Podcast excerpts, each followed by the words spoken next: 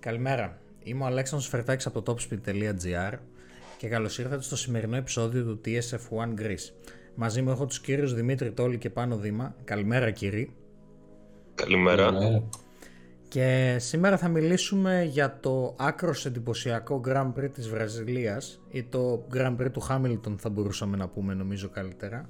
Για το πετσόκομα του Χάμιλτον Για το πετσόκομα, για τις επικές επιδόσεις του Χάμιλτον και της Mercedes συγκεκριμένα στο, σε αυτό το Grand Prix.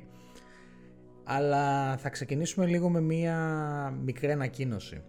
Ε, λόγω στρατιωτικών υποχρεώσεων και των τριών μας, τα υπόλοιπα Grand Prix, δηλαδή του Κατάρ, της Σαουδικής Αραβίας και του Αμπουντάμπι, θα τα εγγράψουμε μόλις μας δοθεί ευκαιρία, είτε και οι τρεις είτε ανά δύο, ανάλογα το πώς θα βολέψει καθώς δεν είναι απαραίτητα στο χέρι μας να διασφαλίσουμε πότε θα μπορέσουμε να γίνει αυτό. Ε, θέλουμε να ευχαριστήσουμε αρχικά όλους σας που μας ακούτε όλο αυτό το διάστημα και σταδιακά γινόμαστε λίγο περισσότεροι, σιγά σιγά. Και αυτός είναι και ο λόγος που θα δείτε ενδεχομένως μία μικρή καθυστέρηση ή μεγάλη στα, στις υπόλοιπες τρεις εκπομπές. Θα προσπαθήσουμε ενδεχομένως αν μπορέσουμε να συγχρονιστούμε σε κάποια φάση να γράψουμε και τα τρία και να τα μοιράσουμε ένα ανά μήνα Ιανουάριο, Φεβρουάριο και Μάρτιο μέχρι να ξεκινήσει η σεζόν του 22 και από το 22 και μετά πάλι θεωρούμε ότι τηρουμένων των, των ε, αδειών και τα σχετικά και όποτε μπορέσουμε να βρούμε χρόνο θα καλύψουμε και εκείνους τους αγώνες. Ωραία.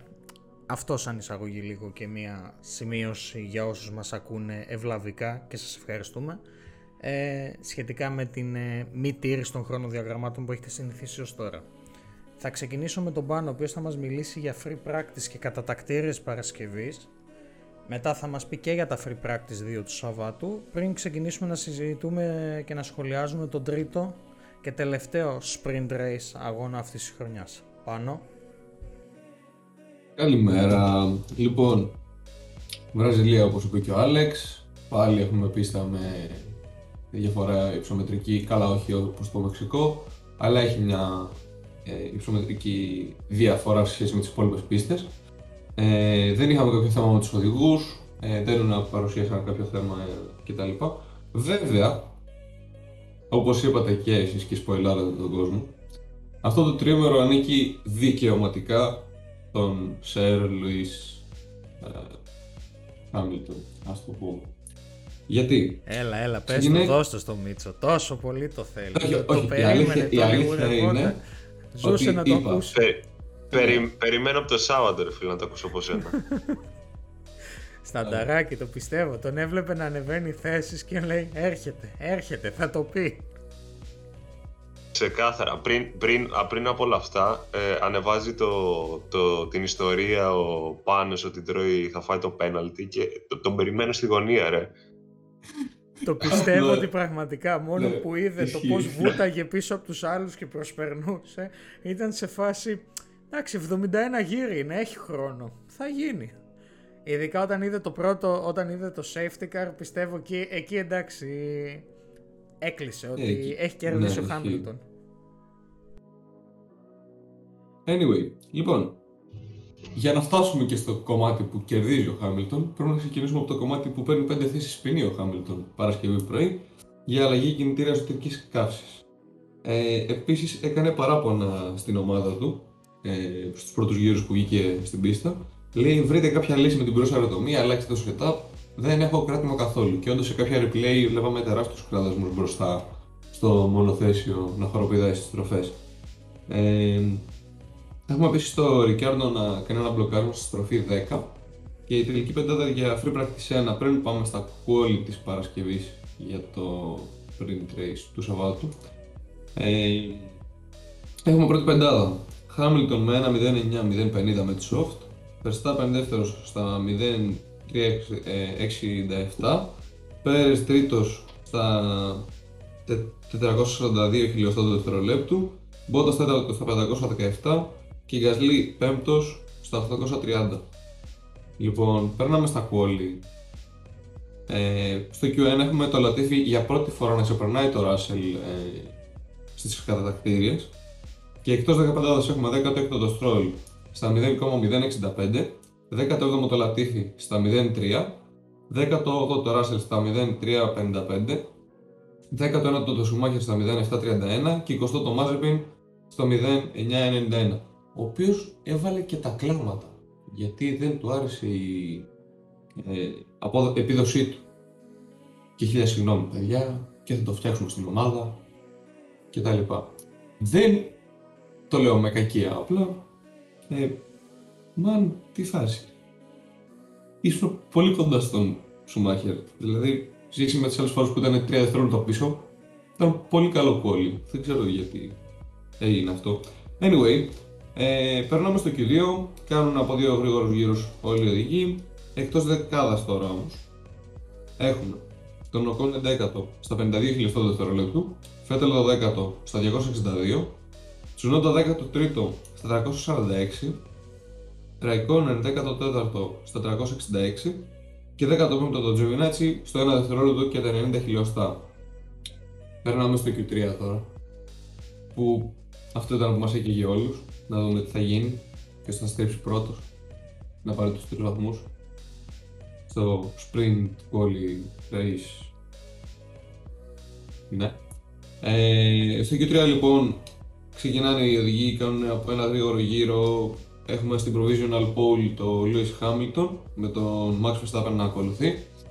Και εν τέλει στο δεύτερο γρήγορο γύρο που βγήκανε, ε, αν εξαιρέσουμε τον Lewis Hamilton, ο οποίος ε, έσπασε το φράγμα του 1.8 και γύρισε με 1.07.934 με τη soft. Ε, η υπόλοιπη ήταν στο 1.8. Ε, τον ακολούθησε ο Verstappen δεύτερος στα 438 χιλιοστά δευτερολέπτου, ο Bottas τρίτος στα 535, ο Πέρες τέταρτος στα 549, ο Γκασλί πέμπτος στα 843, ο Σάιντ με την πρώτη Ferrari στα 892 Leclerc να ακολουθεί από πίσω στο 1 δευτερόλεπτο και 26 χιλιοστό δευτερολέπτου. Νόρις στην 8η θέση με 1, ένα, ένα δευτερόλεπτο και 46 χιλιοστό δευτερόλεπτο πίσω από το Hamilton. Ρικιάρντο στα 1,1 σχεδόν και ο Αλόνσο 10 στα σχεδόν 1,2. Λοιπόν, περνάμε και τις 2 πριν τον αγώνα, το sprint. Ε, α, αυτό το τρίμερο, ναι, το, το είπαν απλά sprint δεν το είπανε ούτε sprint race, ούτε sprint quali. Απλά sprint. Μένει να φανεί ε, μάλλον ε, από το 22 και μετά πώς θα ονομάζεται που θα έχουμε σε 6 αγώνες αυτό το format. Ναι, δεν μπορώ να το δω σε 6 αγώνες να αλλάζουν όνομα. Νομίζω το ότι το, το sprint σκέτο είναι κατά το πιστικότατο. Ε, ναι, ούτε race, ούτε extra race, ξέρω ναι. εγώ, κάτι. Ή sprint, αυτό. Yeah, sprint Pro Max, ξέρω εγώ, okay. Ναι. Ε, στα θρύβρα τις δύο έχουμε τις Alpine να δείχνουν τρελό ρυθμό ε, για τον τρελό, πολύ καλό ρυθμό για τον αγώνα, όπως και οι δύο McLaren. Αν και οι Ferrari έδειξαν ότι με τη Hard μπορεί να μην έχουν ρυθμό, καλά γενικά το έχουμε πει όλη τη χρονιά ότι η Ferrari και η Hard δεν πάνε μαζί.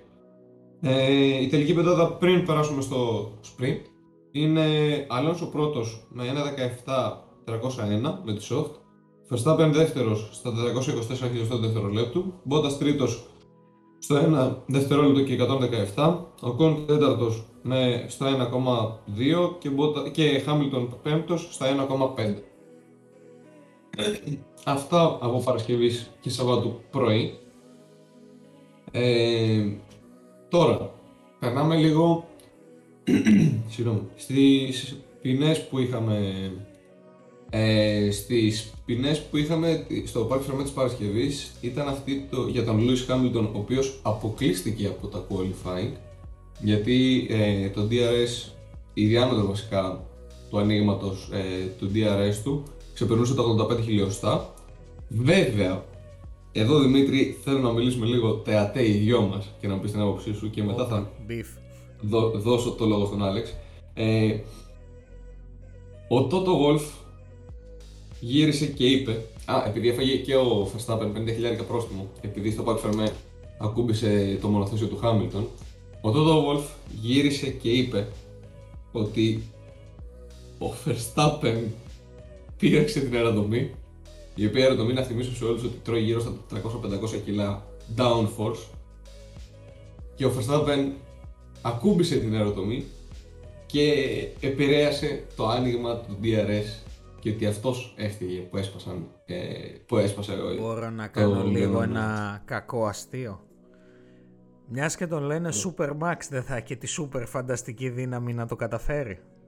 Αλλά το, τα social media να ξέρεις έχουν αυτό το τρίμερο απλά Εντάξει, τελειώνει. ε, α- ακόμα και free practice να τελειώνει. Ήταν, ε, Μπαίνω στα social και σπα, σπάει ρε, σπάει Ήταν- παντού. Ήταν, ήταν, ζούσαν γι' αυτό. Ναι. Ζούσανε, το, το ζήσανε αυτό το τρίμερο. Για πες μου ρε Δημήτρη, έτσι την άποψη Να σου μας λίγο πει πάνω σε λίγο ο αυτό. Pressman της ε, Mercedes τη γνώμη του. Ε, βασικά δεν είδα πουθενά αυτή τη δήλωση, αλλά έστω, έστω ότι ισχύει και όντως το δήλωσε, Άρχισαν οι εντάξει, φίδες. είναι λίγο... Αφού δεν τη διάβασα ρε φίλε πουθενά και, και ξέρεις πολύ καλά ότι τσεκάρω συχνά τα social media. Εντάξει, η αλήθεια Ε, είναι ότι αν και Mercedes φιδέμπορας πολύ δεν είναι. Είναι λίγο. Στα Ε, όρια του, του αποδεκτού. Έτσι. Αλλά ε, έστω ότι ισχύει, ας πούμε, εντάξει, οκέι. Ε, ε, τι να, τι να, ωραία, τι να πρωτοσχολιάσει, ότι δώσανε 50 χιλιάρικα στο Verstappen επειδή ακούμπησε το αμάξι. Ε, δηλαδή ο Φέτελ τι θα έπρεπε να έχει δώσει στη Φόρμουλα 1, μισό εκατομμύριο, ένα εκατομμύριο, ξέρω εγώ. Ε, και πέρα από αυτό, εντάξει, οκ. Τώρα να, να πειράξεις. Εντάξει, δεν, ε, δεν έχω λόγια. Απλά ας πούμε ότι δεν, το- δεν το είπε ποτέ και το προσπερνάμε. Α, οκ. Ε, για το πείραγμα της αεροτομής πίσω που κάνατε και ήσασταν λίγο παράνομοι. Εντάξει, δεν ξέρω τι φάση γενικά. Από την άποψη του ότι ποιος ο λόγος να το κάνεις αυτό. Άλλαξε κινητήρα. Ε, γενικά έχεις ένα, μία, ένα δυνατό μ, free practice σε ένα τέλος πάντων και δεν, δεν βρίσκω το λόγο. Αλλά... Και το ξέρω αυτό εγώ, ξέρεις είναι- ποιο πρώτη- είναι; Δεν είναι λίγο χαζό από την άποψη και μόνο ότι Θα σε το κάνεις. τσακώσουν. Όχι, ότι το κάνεις, ξέρεις ότι κατά πάσα πιθανότητα θα το βρει κάποιος και γελιοποιείς από τη στιγμή που ξέρεις ότι αυτό το Grand Prix είναι βόλτα για σένα. Έτσι, δηλαδή ήταν πανεύκολη νίκη. Αν είχαν κάνει και κανένα σωστό undercut όπως θα πούμε την Κυριακή, ήταν ένα εύκολο 1-2 για τη Mercedes. Το οποίο Όπως δεν- δήλωσε και ο Μπότας. Το άφησε, Ήταν, ναι. Μόλις χάσαμε Πάλι ένα ο issue one, Μπότας, two. πάλι ο Μπότας. Όχι, η αλήθεια είναι ότι ο Δημήτρης έχει δίκιο σε αυτό που λέει. Είναι γελίο γιατί όταν αλλάζει σε κινητήρα εσωτερικής καύσης, επειδή προφανώς δουλεύουν στο όριο κινητήρες, ε, η διαφορά σχέση με τους άλλους είναι 15 με 20 άλογα, μόνο από τον κινητήρα. Ε, λόγω των φθορών και τα λοιπά εννοώ ότι Εντάξει, ναι, σαφώς. έχουν δηλώσει στην F1 ότι χάνουν γύρω στα 15 με 20 άλογα. Οπότε είσαι 20 άλογα πιο δυνατός από το Verstappen. Και από το σε υπόλοιπο μία grid. πίστα που να πούμε ότι η στροφή 12, η τελευταία, είναι στην ουσία μια παρατεταμένη ευθεία. Ναι. Ε, Δηλαδή, ευθεία, λάθος έκφραση, αλλά ενώνεις ναι. στροφές, ε, δηλαδή στην ουσία μετά τη 12, με το που πατήσεις τέρμα γκάζι, δεν το σηκώνεις μέχρι το τέλος της ευθείας εκείνης τερματισμού. Έχεις 1,2 χιλιόμετρα, 15 με 20 άλογα παραπάνω. Πέρα από το slipstream που κάνεις από τον μπροστινό σου αν πας για προσπέραση, έτσι. Που στην περίπτωση του Βε- Χάμιλτον βέβαια. κυριολεκτικά τους Ναι. εξαφάνιζε στην ευθεία. Τον έναν μετά Αυ- τον άλλον. Αυτό. Βέβαια, τώρα να έχεις τελική 30 χιλιόμετρα πάνω από τους άλλους, δεν το λες και φυσιολογικό. Ok, okay, άνοιξε κινητήρα για τους εσωτερικής καύσης. Ε, ο, δεν θέλω να γίνω κακεντρεχής, αλλά πιστεύω ότι η Mercedes μπορεί και να μην το φτιάξει το πρόβλημα μέχρι τον αγώνα. Λέω εγώ. Το Οκ, οποίο- το setup ήταν το οποίο- για να έχει Ε, μεγάλη να σου πω τελική, κάτι. αλλά χέσε με ρε φίλε, δεν Περίμενε. έχει τόσο μεγάλη διαφορά από τους Η άλλους. Red Bull δεν πιστεύεις ότι θα, θα έκανε κάποια κίνηση από μεριά της να το ελέγξουν αυτό; Ε, Εννοείται πως θα έκανε. Είχε πάρει Επομένως, ήδη, είχε αν το σηκώσει έχεις- ήδη το τηλέφωνο. Αν το έχεις πειράξει, Έχει- δεν κάνει ήδη. κινδυνεύεις να Έχει φας κάνει ένα ήδη. disqualification και να χάσεις όλους αυτούς τους πολύτιμους βαθμούς. Δηλαδή, Ναι, αλλά άμα άμα το δεν σε έκαναν, πιάσουν. δηλαδή άμα δούμε κάτι τέτοιο, εντάξει, οι άνθρωποι τότε είναι για, είναι για τα πανηγύρια. Ναι. Στο κομμάτι δεν στρατηγικής, ξέρω, έτσι, δεν- ο Χάμιλτον, ναι. προφανώς σκασίλα του. Το ξέρε, δεν το ξέρε, δεν έχει σημασία. Δουλειά του οδηγού είναι να οδηγήσει, δουλειά της ομάδας είναι να τηρεί τα προβλεπόμενα όρια κτλ. Αυτοί που σετάρουν το μονοθέσιο και αυτός που φυσικά δίνει τις εντολές για το σετάρισμα το οποίο θα χρησιμοποιηθεί σε κάθε περίπτωση. Ακριβώς. Λοιπόν, ε, περνάμε στο sprint θεωρώ. Κλείσαμε λίγο τα της Παρασκευής και Σάββατο πρωί. Ε, Νομίζω ναι, είμαστε ok. ναι.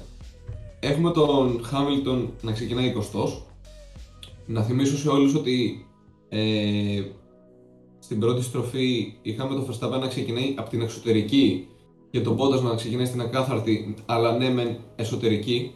Ε, οπότε στην πρώτη στροφή κατάφερε και έκανε καλή εκκίνηση ο Bottas με τη soft και πέρασε τον Max Verstappen ο οποίος είχε ξεκινήσει με τη medium.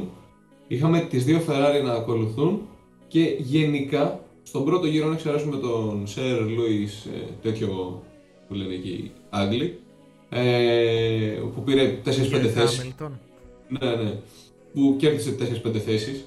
Ε, είχαμε λίγο μάχες με τις δύο Ferrari και τους δύο οδηγούς της ε, Red Bull μου θύμισε κάποια παλιά, παλιά χρόνια. Έλα, Φαίνονται φίλε. αιώνες πίσω. Φαίνεται αιώνες πίσω. Αλλά ναι, ε, πριν δύο χρόνια συνέβαινε και αυτό. Ε, εντάξει. Για μένα γενικά αυτό το τρίμερο ρε παιδιά ενώ τους γουστάρουμε, τους πάμε τις McLaren και αυτά δεν ρε παιδί μου. Δεν κατάφερα. Πολύ, πολύ irrelevant ομάδα. Ε, Πολύ... ο Γκάσλι έκανε Αδιάφορο. άλλη μια Καλά, φανταστική ο Γκάσλι ρε εμφάνιση. φίλε Ξανά κουβαλάει την ομάδα έσαιρε- μόνος του. Μόνος Ξαναέσαιρε του. όλη την Αλφα Τάουρη μόνος του. Ναι. Μόνος του. Α, επίσης είχαμε και μια επαφή με τον Τζουβινέτς και τον Ράικονεν στο δεύτερο γύρο νομίζω στην πρώτη στροφή. Που ήταν και οι τρεις, ήταν στη μέση ο, ο Κον ή ο Αλόνσο, δεν θυμάμαι ακριβώς. Ε, και έκανε πίσω και βρήκανε μεταξύ τους. Και ο Ράικονεν έκανε τετακέ. Αλλά ναι, ε, ο Γκασλί κουβαλάει την Αλφα Τάουρη Μόνος του. μόνος του. Ναι. Πραγματικά μόνος του. Και νομίζω ότι θα, θα μου το θυμίσει και εσύ μετά αυτό. Ε, αλλά νομίζω ότι πέρασε την Alpine στους κατασκευαστές. Ε, Για- θα το νομίζω πούμε είχαν στο μια μικρή τέλος, διαφορά, αλλά για δεν να θυμάμαι πάμε τώρα. Σε και κάποια στην φάση στον Κυριακή. αγώνα, ναι, Ναι, σε για να κάποια φάση στον πάμε αγώνα και- το έδειχνε. Ε, Ε, που έλεγε ότι ήταν μπροστά. Μπορώ να κάνω άλλη μια μικρή έτσι, παρατήρηση μιας και μας σου πριν για έναν οδηγό. Κάρλος Σάινθ, τι έκανε ρε με το σαπάκι; Φίλε, Τι κατάφερε; Δηλαδή, ε, ξέραμε ότι βάθρο δεν θα τον δούμε την Κυριακή. Αλλά αν αρχίζει σιγά σιγά και το βρίσκει με το μονοθέσιο, θα μου πεις το 22 θα είναι τελείως διαφορετικά. Αν όμως γενικά, ίσως και σαν ψυχολογία, σαν ομάδα κτλ. έχει ενταχθεί, ελπίζω με ένα καλύτερο μονοθέσιο πάλι όπως είδαμε μια βελτίωση από το 20 στο 21 να δούμε και από το 21 στο 22 στη Ferrari σαν σύνολο ε, δεν ξέρω αν θα φτάσεις αν θα καταφέρουν να φτάσουν επίπεδα Mercedes και Red Bull αλλά αν και η McLaren και αυτή κανέβει και αυτή ένα σκαλοπάτι πάλι προς τα πάνω πιστεύω ότι πάλι για την τρίτη θέση εντάξει βέβαια λέμε Ferrari και τρίτη θέση αλλά εντάξει τι να κάνουμε προς το παρόν έτσι έχει η κατάσταση ε, νομίζω ότι θα δούμε πάλι ωραία πράγματα. ναι. Ε, Κάτι άλλο έτσι μια, δι- χαρακτηριστικό. μια διόρθωση επειδή είπα πολύ relevant ε, τη McLaren. Τα μόνα δύο καλά που συνέβησαν το τρίμερο για τη McLaren Ναι. και γενικά το τρίμερο ήταν το ότι ο Ρικιάρντο για άλλη μια φορά κράτησε μια Mercedes πίσω του για δύο-τρει γύρους νομίζω. Αν και αυτή τη φορά ήταν του Hamilton, δεν ήταν του Bottas. Και το πολύ ωραίο για εμένα προσπέρασμα ε, δυστυχώς από τον Norris στο Leclerc. Στρίβουμε στην πρώτη στροφή Ναι. μαζί, είχε την Ναι. υπομονή, περίμενε τη δεύτερη ζώνη DRS, ανοίχθηκε κανονικά για αυτά. Ε, γενικά πλέον, καλός ή κακός, στη Ferrari ε, ο Λεκλεράκος κάτι ενώ τα Σάββατα πάει καλά άμα κάποιος τον περάσει την Κυριακή μετά χάνει ρυθμό Κάτι παθαίνει αυτός. ναι ναι ναι Τις Κάτι κάνει ένα Κυριακές να μην ρυθμό. τον ενοχλείτε τον άνθρωπο. αυτό αυτό κάτι κάτι μην, Αφήστε μην, μην του μιλάτε του παιδιού κάτι δεν ξέρω Πιστεύω ότι έχει να κάνει και ότι έχει πέσει η ψυχολογία του έτσι. Δεν, δηλαδή δεν γίνεται ο Σάινθ με το, με το ίδιο ακριβώς σαπάκι να, να κάνει παπάδες, εντός εισαγωγικών παπάδες. Και ο Λεκλέρ, ο οποίος είναι ρε φίλε, είναι ένας από τους καλύτερους οδηγούς αυτή τη στιγμή στον grid, άλλο που δεν τον εμπνέει το αμάξι. Ναι. Κάτι τρέχει ρε φίλε, κάτι τρέχει. Δεν γίνεται να θα το ξαφνικά φτιάχνουμε εκεί στο πέρα. setup του χρόνου ρε φίλε αμάνα κι εσύ κάτι τρέχει με το σαπάκι Θα το Είναι στο σαπάκι, το είπαμε. Μακάρι. Ερχόμαστε. Ωραία, κοίτα, κοίταξε να δεις. Μιλάμε ότι είναι μια τεράστια ομάδα, έτσι, με τεράστιο R&D από πίσω. Δεν διαφωνώ ότι Τεράστια θα το ιστορία, μπλα μπλα μπλα. Ε, εντάξει, ιστορία διάφορα, έτσι, γιατί και η McLaren έχει ιστορία, ας Ε, πούμε. Τι λέει αυτό, Ε, ρε. Κοίτα, ο καθένα. γιατί, Γιατί, να σου πω κάτι, υπάρχουν και άλλες. Και η Lotus, ας πούμε, είχε φοβερή ιστορία. Η McLaren είχε, είχε Σένα. Τι άλλο να πούμε. Ναι. λέ, δε, Η Ferrari δεν είχε το θα υποστηρίξω... Schumacher. Ο καθένας, είχε, ο καθένας είχε τη χρυσή του εποχή. Καλά, ναι, εγώ εννοούσα ότι Επομένως- είναι από τις πιο ιστορικές ομάδες κιόλας. Δεν εννοούσα Ναι, για την ιστορία οκ. σαν ιστορία της. Κοίτα, Φόρμουλα Ε, 1 χωρίς Ferrari δεν υπάρχει. Χωρίς McLaren υπάρχει, χωρίς Mercedes θα υπάρξει, χωρίς Red Bull θα υπάρξει. Χωρίς Ferrari δεν θα υπάρξει. Γιατί πολύ απλά δεν θα ασχοληθεί μετά από εκεί και πέρα σταδιακά κανένας. Είναι, είναι, είναι το πιο αναγνωρισμένο και το πιο πολύτιμο brand στον κόσμο, εντάξει. Δεν μπορείς αυτό να το... Δεν μπορεί να το αμφισβητήσεις κανένας. Αυτά είναι μετρήσιμα πράγματα, αλλά αυτό είναι περισσότερο marketing παρά Φόρμουλα 1. Για να Μμμ. γυρίσω Δεν λίγο σε διαφωνώ. αυτό, ε, την Κυριακή ας πούμε, νομίζω το ότι είδαμε γενικά ωραίες επιδόσεις και από τις δύο ομάδες. Για να κάνω, αν έχουμε κλείσει λίγο με το sprint, θα ήθελα λίγο Ναι, να ναι, κάνω ναι, αυτή ναι, την ναι. πάσα στον αγώνα Ε, της εντάξει, Κυριακής. ε, έχουμε 27 προσπεράσεις του Χάμιλτον στους υπόλοιπους οδηγούς μέσα σε 24 Ναι. γύρους. Ε, Θα το σχολιάσουμε; Ναι, να, έφτασε τα πέμπτος, πάρουμε, ωραία. να τους πάρουμε λίγο έναν έναν με τη σειρά, τους βασικούς. Να ξεκινήσουμε αρχικά από Χάμιλτον. Ε, θεωρώ το ότι οι προσπεράσεις, πολλοί λένε ότι δεν ήταν τίποτα. Δεν υφίσταται ο ορισμός τίποτα στη Φόρμουλα 1. Για να κάνεις αυτό που κάνεις, πρέπει να το έχεις κιόλας. Το ότι έχεις και ένα μονοθέσιο το οποίο στο χθεσινό αγώνα ήταν το κορυφαίο όλων, διευκολύνει σαφώς την προσπάθειά σου αυτή. Και στον 70ο γύρο να είχαν φτάσει και με όλες τις λάθος στρατηγικές της Mercedes στα undercut που, που δεν έκανε και στα pit stop και το ένα και το άλλο, πέτυχε το σκοπό του. Σαν διεκδικητής του πρωταθλήματος πήρε τους πόντους στις πρώτες θέσεις, μείωσε τη διαφορά του με το βασικό του αντίπαλο, είχαμε ένα beef ε, μετά τη δεύτερη ζώνη DRS στη στροφή 4 αλλά θεωρώ το ότι κάποιες φορές μέσα στον αγώνα δείχνει πλέον ένα καλύτερο πρόσωπο. Μετά ανοίγει το στόμα του και μιλάει με τις δηλώσεις και λίγο Αυτό. μειώνει Αυτό. τον Α, εαυτό εκεί του. το χάνει. Ε, προσβάλλει, εκεί το χάνει, ρε προσβάλλει φίλε. τον εαυτό του χωρίς λόγο. Μειώνει αυτό το οποίο καταφέρνει χωρίς λόγο. Ε, το ότι έφαγε ας πούμε ένα πρόστιμο για τη ζώνη που έβγαλε επειδή είχε τη σημαία της Βραζιλίας, οκ. Δεκτό. Αυτό είναι κανονισμός. Το ήξερε, το έκανε σίγουρα εν γνώστου, ήξερε ότι θα πάρει κάτι γι' αυτό, απλά δεν θα ήταν κάποια ποινή που τον επηρεάζει βαθμολογικά. Ε, θα μου πεις, θα το έκανε άλλος. Εγώ στη θέση του άμα ήθελα να το κάνω θα το έκανα. Ε, πιστεύω ότι και οι υπόλοιποι οδηγοί αν θέλανε να το κάνουν θα το κάνανε. Μιλώντας Κοίταξε να για δεις, το stop. όπως έφαγε και ο, όπως έφαγε και ο Verstappen ποινή στην αρχή της σεζόν, δεν θυμάμαι σε ποιον αγώνα ήταν ακριβώς, εμ, που επιβράδυνε στη, στο τέλος του αγώνα, ε, ήταν ναι, άδικο μπράβο, να μπράβο, βγάλει. ναι, ναι, ναι, ναι, ναι. Εντάξει, οκ, αυτοί είναι Ισχύει. κανονισμοί. It is what it is και τέλος. Ωραία. Ε, Καλά, από εκεί προφανώς. και πέρα. Το να συγκρίνει την προσπάθειά του με αυτή του Σένα 30 χρόνια πριν, όποιος θέλει ας βάλει στο YouTube να δει τους τελευταίους γύρους εκείνου του αγώνα και να καταλάβει γιατί ο Χάμιλτον χθες στην ουσία γελιοποίησε την επιτυχία του μόνος του. Εκεί το χάσε.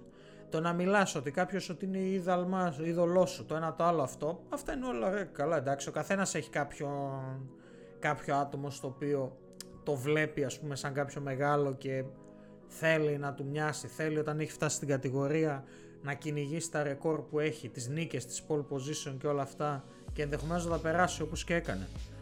Το ότι τώρα λίγο ας πούμε στα σχόλια του στείλω ότι έτρεχε πάντα με το καλύτερο αυτοκίνητο. Ναι, και στη McLaren και στη Mercedes είχε ανέκαθεν το πιο καλό μονοθέσιο. Ε, στη Mercedes είχε πάντα ένα wingman ε, ο οποίος του έκανε το σκαμπό για να βγει στρατηγική. Στην τελική όμως αυτό είναι και επιλογή της ομάδας, όχι καθαρά το οδηγού. Αν η ομάδα δεν το έκανε, δεν θα μπορούσε ο Χάμιλτον απαραίτητα να κάνει κάτι γι' αυτό. Ίσως αν πεις θα άλλαζε ομάδα, αλλά τηρουμένων των αναλογιών και το ότι την περίοδο που θα ήταν στη Mercedes με το συμβόλαιο δεν θα μπορούσε να κάνει κάτι. Επομένως, ε, αυτό το ότι αρχίζουν τώρα κάποιοι από τη Red Bull και λένε Να, αλλά είχε σκαμπό το Bottas. Ναι, ok. Okay. Ήταν επιλογή της ομάδας. Ε, έπρεπε να τη δεχτούν και οι δύο οδηγοί όσο έχουν συμβόλαιο. Καλός ή κακός. Ο ένας εξ αυτών φεύγει για αυτό το λόγο, πάει στην Alfa Romeo. Και ο άλλος πολύ απλά συνεχίζει την προσπάθειά του να πάρει άλλο ένα πρωτάθλημα. Αυτό για μένα. Από εκεί και πέρα. Ε, Max Verstappen. Νομίζω ότι έκανε ό,τι καλύτερο μπορούσε οδηγικά. Δεν είχε το ρυθμό, δεν μπορούσε να τον έχει.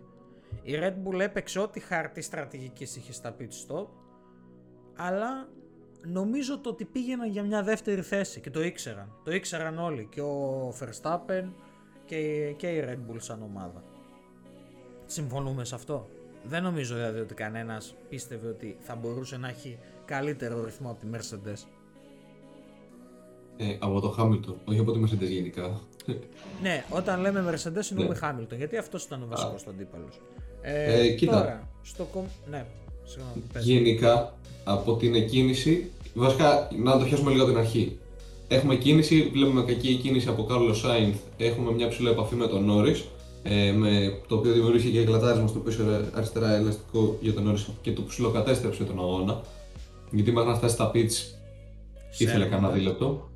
Ναι. Ε, από εκεί και πέρα στη στροφή 4 είδαμε αρκετούς οδηγούς να βγαίνουν εκτός ε, πίστας για να στρίψουν ε, με αποτέλεσμα ο Φέτελ να κερδίζει αρκετές θέσεις.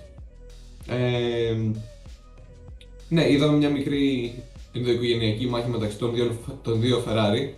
Ε, που μπορώ να πω ότι τρόμαξα. έτσι. Ε, εγώ όχι στην παρούσα φάση. Εγώ Είμαστε τρίτη του κατασκευαστέ.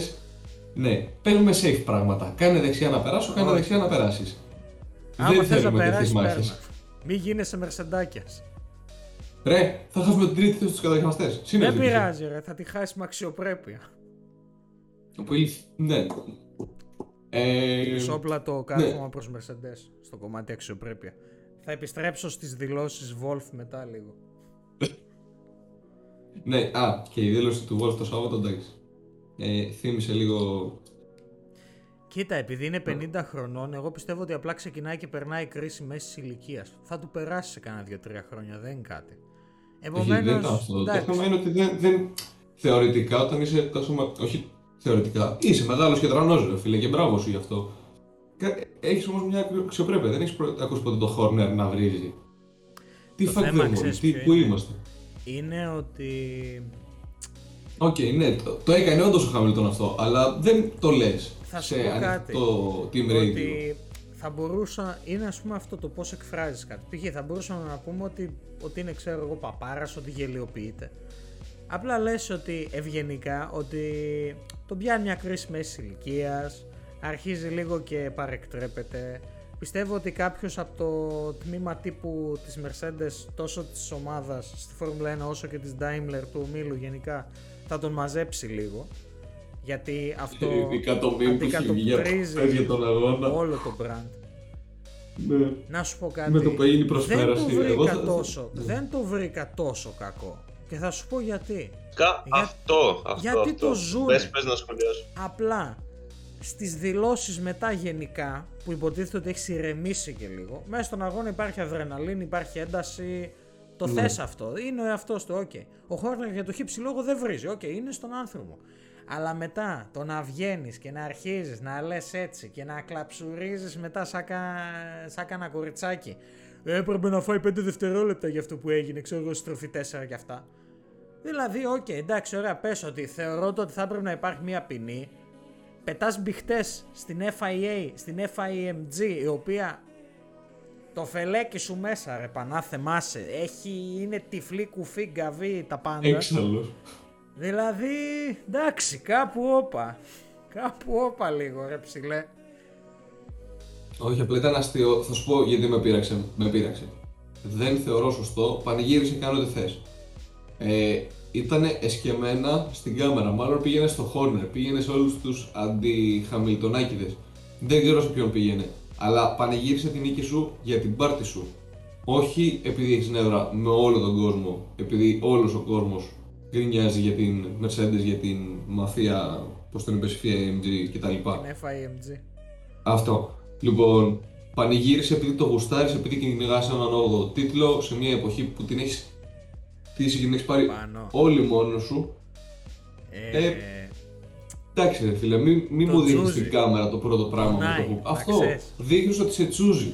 ναι. Και αντίστοιχα η Red Bull αυτό το τριήμερο, α, βασικά όχι το τριήμερο, την Κυριακή, με τη στρατηγική που είχε τον pit stop, έδειξε ότι έχει αγχωθεί. ναι. Γιατί μας Ε. έκαναν undercut, να μην μας κάνουν undercut, βάζουν τη hard ρε φίλε για 10, 15, 20 γύρους και τη βγάζουν απευθείας για να κάνουν το undercut. Α, Αυτό έδει- εμένα μου έδειξε άγχος στη Red Bull. Ρε φίλε, ε, Προφανώς και θα έχει βέβαια να μου πεις. Ίσως απλά Γενικά. εκμεταλλεύτηκε ένα παράθυρο το οποίο βρήκε. Και τέλος. Εντάξει, κοίταξε να δεις, όταν ε, εργάζεσαι σε αυτό, ε, θέλοντας να πω ότι το ζεις κάθε μέρα και όλη μέρα και το μόνο που έχεις να κάνεις είναι αυτό, ε, το βλέπεις πολύ διαφορετικά. Δηλαδή, σκέψου να ήσουν στη θέση του και επιτέλους να κερδίζεις αγώνα. Δηλαδή, ε, πώς να το πω, Απ' τη μία το καταλαβαίνω, ως α- ακραία σαν δήλωση, αλλά το καταλαβαίνω ρε φίλε, γιατί είναι, ε, η Έχει ζωή του είναι φάει- αυτό. Έχει Οπότε, φάει άσχημο reality check φέτος. ναι, Έχει ρε φίλε, πέσει εντάξει. από πολύ ψηλά και τον πονάει τώρα. Εντάξει, κοίτα, τον καθένα θα μας ενοχλούσε, έτσι. Και εμείς άμα Αυτό. είχαμε σαρώσει 7 παγκόσμια στη σειρά και ξαφνικά κάποιος ε, είχε αρχίσει και πεζόταν όπως παίζεται ακόμα, ε, σε κάποια φάση, ναι, αρχίζουν όλα αυτά, βγαίνουν νεύρα, άγχος, ένταση. Ε, εντάξει, οκ, σε αυτό νομίζω δεν χρειάζεται να σταθεί κανείς παραπάνω. Θεωρώ ότι το έχουμε καλύψει επαρκώς. Άνθρωποι είμαστε στην τελική. Ε, από εκεί και πέρα, το ότι δεν είδαμε την κάμερα του Verstappen ποτέ, αυτό εμένα, αν και τον υποστηρίζω στη μάχη του πρωταθλήματος, δεν μ' αρέσει. Δεν μπορεί να Ισχύει, προκαλεί ισχύει. τη Mercedes για βρώμικο παιχνίδι και για αγώνες οι οποίοι κερδίζονται στα χαρτιά πίσω στα γραφεία και μετά να κάνεις αυτό. Δηλαδή αν όντως τον έβγαλε εκτός εσκεμένα, ναι, θα του δώσει την ποινή που αντιστοιχεί. Κοίτα, Άλεξ, Εντάξει. ξέρεις ότι, ότι πειράζουμε τον Δημήτρη αρκετά. Ξέρεις ότι Όχι, πειράζουμε τον αλλά Χάμιλτον ότι είναι αρκετά. σωστό είναι σωστό. Ναι, από εκεί και Μεταξύ πέρα, μας, άλλο η πολύ πλακίτσα. μεταξύ μας, ναι, Ναι. πολύ μεταξύ μας, έπρεπε να φάει 5 δευτερόλεπτα ποινή ρε φίλε. δηλαδή, εκείνη την ώρα καθόμουν και το βλέπω με ένα φιλαράκι ο οποίος υποστηρίζει Verstappen και του κάνω να ξέρεις, του λέω, έρχεται. 5 δευτερόλεπτα ποινή. Του λέω τον πέταξε εκτός, ρε φίλε. Ή θα τα κάνανε τρομπέτο, ή θα έπρεπε να κάνει δεξιά ο Χάμιλτον για να μην τα κάνουν τρομπέτο. Δεν είναι Ναι. hard racing αυτό το πράγμα. Hard racing θα ήταν άμα τον είχε πάνω στο κέρδο. Όταν τον έχει 3 χιλιόμετρα έξω από το κέρδο και είναι και οι δύο στα χωράφια ωριακά. Ε, ρε, εσύ... Δεν είναι hard racing. Ρε πάνω, Δεν ταχυ... έστειξε ποτέ. ταχυδρομικό κώδικα άλλαξε. Είναι στα ωριακά. δηλαδή, εντάξει, είπαμε. Είπαμε. Late Όπα breaking. κάπου. Το δέχομαι. Αλλά όχι φρενάρισμα ποτέ και απλά να πούμε ότι Α, ξέρεις τι, τον έχω δίπλα μου, μωρέ, ναι. Γιατί όντως, εάν ακουμπούσανε, να ξέρεις, επειδή ο Χάμιλτον έστρεψε πρώτος, μπήκε πρώτος στη στροφή. Γιατί λέγανε όλοι, Δικαιωματικά μα δεν είχε έστρεψε δίκιο. πρώτος. Ναι. Λοιπόν, Δίκιο είχε είχε αυτός που δίκιο. στρίβει πρώτος. Σε, μπράβο, σε επαφή θα παίρνει 5 δευτερόλεπτα ο Verstappen και όχι ο Χάμιλτον. Ε, ε, Θα έφταιγε ο Verstappen σε οτιδήποτε γινότανε. Ε, Ναι. Δεν έγινε κάτι, έκανε δεξιά ο Χάμιλτον, σου λέει κάτσε μην γίνει καμιά στραβή γιατί αυτός έχει θολώσει τώρα επειδή τον κυνηγάω. Οκ, θα το κάνω άλλη στιγμή. Αυτό είναι που Και λέω όντως το το ότι... έκανε. Αυτό είναι που είπα πριν ότι εννοούσα ότι γενικά ο Χάμιλτον έπαιξε πολύ καλά τα δικά του χαρτιά. Δεν, δεν, δεν διακινδύνεψε Το κομμάτι κάτι, του αγώνα, γιατί ναι. ήξερε Μετά ξέρεις, με νευριάζει. ήταν Δεν μια- μπορώ να. Αυτό. Ε, δηλαδή είναι λες και αυτό το άτομο όταν μιλάει πρέπει να φοράει κράνος. Άπαξ και το βγάλει, τον βαράει ο καθαρός αέρας πολύ και λίγο κάπου το χάνει. Επομένως, αν μας ακούει κάποιος από την Mercedes να του φοράτε κράνος όταν μιλάει. Εγώ και να μην μιλάει δεν έχω πρόβλημα, να σου πω την αλήθεια. Όχι, όχι, άστο. Ναι. Μετά θα πάει στο Twitter και θα αρχίσει να γράφει 25 δεκασέλιδα του. κατεβατά. Ναι, Ναι, ναι. βαριέμαι να διαβάζω δελτία τύπου. Ε, από εκεί και πέρα. Να δούμε λίγο γενικά και τους υπόλοιπους τι κάνανε. Ε, Μπότας Πέρες. Οκ, Αδιάφοροι. ναι. Τι δουλειά τους Αδιάφορο. κάνανε απλά. Ναι, Άλλη μια ε, φορά. εντάξει. Δεύτερη οδηγή αυτό. Ναι. Με την ίδια σειρά άλλο που ήταν οι αγώνα όμως, πρώτοι, έτσι. συμπληρώσαν και αυτοί το δικό τους τους δεύτερους. Ναι. Εξάλλου, μάχες, ούτε είχαν, τίποτα. εξάλλου είχαν και κενά. Ο Verstappen είχε 10 δευτερόλεπτα, 10,5 δευτερόλεπτα περίπου από τον Χάμιλτον. Γύρω στα 3 δευτερόλεπτα πίσω του ήταν ο Μπότας και ο Πέρεζ απήχε 26, κάτι τέτοιο δηλαδή, τεράστιες διαφορές. Μετά Ναι. είχαμε τις δύο Ferrari που, οκ, νομίζω το ότι μας άρεσε αυτό που είδαμε. Εμένα προσωπικά μου άρεσε. Γκάσλι Βάλαμε είχαμε πόντους πιο πίσω μέσα. Να ξανασέρνει όπως είπαμε όλη την AlphaTauri. Ακολούθησαν Όκον και Αλόνσο για τη Renault, για την Alpine Renault συγγνώμη. Ε, η Alpine νομίζω γενικά ότι έκανε μια πολύ καλή εμφάνιση στο συγκεκριμένο Grand Prix. Νομίζω ότι πρέπει Ναι, να τους το είχε ρυθμό. δώσουμε αυτό. Είχε ρυθμό, αλλά και πάλι ο Γκασλί σου λέω Πάλι έσυρε το όλη την κουβαλάει Alpha μόνος Tauri. του. Ναι. Ε, μετά είχαμε στη δέκατη θέση η Lando Norris, η πρώτη McLaren. Ο Ρικιάρντο δυστυχώς εγκατέλειψε. Μετά στην ενδέκατη τον ακολούθησε ο Φέτελ, ο οποίος γενικά θεωρώ ότι έκανε καλούτσικο αγώνα. Γίνησε καλά, αλλά έπεσε μετά σιγά σιγά, ρε φίλε. Δεν Ε, έχει, γενικά φέτος η έκανε Aston ό,τι Martin μπορούσε. δεν, ναι, δεν, Έκανε απλά Για ό,τι μένα- μπορούσε. δεν, δεν, δεν, δεν υπάρχει. Βέβαια, ήταν, είχαμε και λίγο καιρό να δούμε safety car και αυτά. Οπότε έδωσε μια μικρή, έτσι, ένα μικρό spice το ότι είδαμε και safety car και virtual safety car. Βέβαια, κάτι που θέλω να σχολιάσω και το συζήτησα και χθες. Στο virtual safety car σου λέει ότι πρέπει να κάνεις ένα συγκεκριμένο γυρολόγιο. Συγκεκριμένο γυρολόγιο. Πρέπει να μειώσεις Τύπου- 40% την ταχύτητά σου Ωραία. και πρέπει να πετύχεις να, είσαι, να μην είσαι πριν από συγκεκριμένο χρόνο. Το βλέπεις στην οθόνη σου αυτό σε ένα σημείο της πίστας. Ωραία. Λοιπόν, εξηγήστε μου λίγο κάτι. Πώς γίνεται ο Χάμιλτον να έχει τύπου 2 δευτερόλεπτα από τον, προ, από το Verstappen και μετά να είναι πίσω του κολλημένο. Με το, από τον Πέρες νομίζω και να είναι πίσω του κολλημένο. Ενώ όλοι πρέπει να, είναι, να μειώσουν στο 40%, όλοι πρέπει να βγάλουν συγκεκριμένο γυρολόγιο. Αυτό είναι μια Γιατί- πολύ καλή ερώτηση, Ναι, την οποία θα καλύψουμε σε ένα τεχνικό την επόμενη φορά που θα... Του χρόνου. για το επόμενο podcast. ναι, ναι. Θα βγάλουμε και ένα short ενός λεπτού Έτσι. για να το καλύψουμε. Το σημειώνουμε αυτό. Όχι, Ε, θα το κοιτάξω η αλήθεια είναι, γιατί δεν έχω προλάβει, αλλά θα- πραγματικά μου έκανε ε, εντύπωση. Θέλω να το ψάξω λίγο στους κανονισμούς και αυτά τι παίζει, γιατί, εντάξει, οκ, ας πούμε την ώρα που είδα το Verstappen που ε, προσπαθούσε να μείνει μπροστά από το Hamilton, την ώρα που έκανε το zigzag μετά την, ε, πριν τη στροφή 4, λέω, ε, εντάξει, Γενικά, η- η FIA έχει πει ότι στις ευθείες δεν την καίει τόσο, αλλά πιστεύω θα του δώσει όχι ποινή, έτσι ένα warning για κάτι και όντως Ναι. βγήκε αυτό μαύρη σημαία. Έπρεπε. Ε, Εντάξει, οκ, Εντάξει, κοίτα, οκ. πάλι είναι κανονισμοί, ισχύουν για όλους. Το θέμα είναι απλά να εφαρμόζονται ομοιόμορφα. Αυτό ήταν ανέκαθεν το Αυτό. θέμα μας. αυτό. Δεν ήταν τόσο οι κανονισμοί, ήταν ότι κάπου, δηλαδή εντάξει, έκανε καραμπάμ, έκανε κρά, δώσε ένα warning, έστω κάτι. Πες. Εντάξει, και ο Στρόλ νομίζω έκανε μια επικίνδυνη, ένα επικίνδυνο κλείσιμο, ε, αλλά δεν θυμάμαι σε ποιον οδηγό. Ε, στη στροφή 1 κιόλας. Ενώ ήταν δεξιά, τελευταία στιγμή κόψε αριστερά. Ε, είχε κάνει ήδη δηλαδή δύο τέτοια. Ναι. Ε, Ε, δύο κλεισίματα.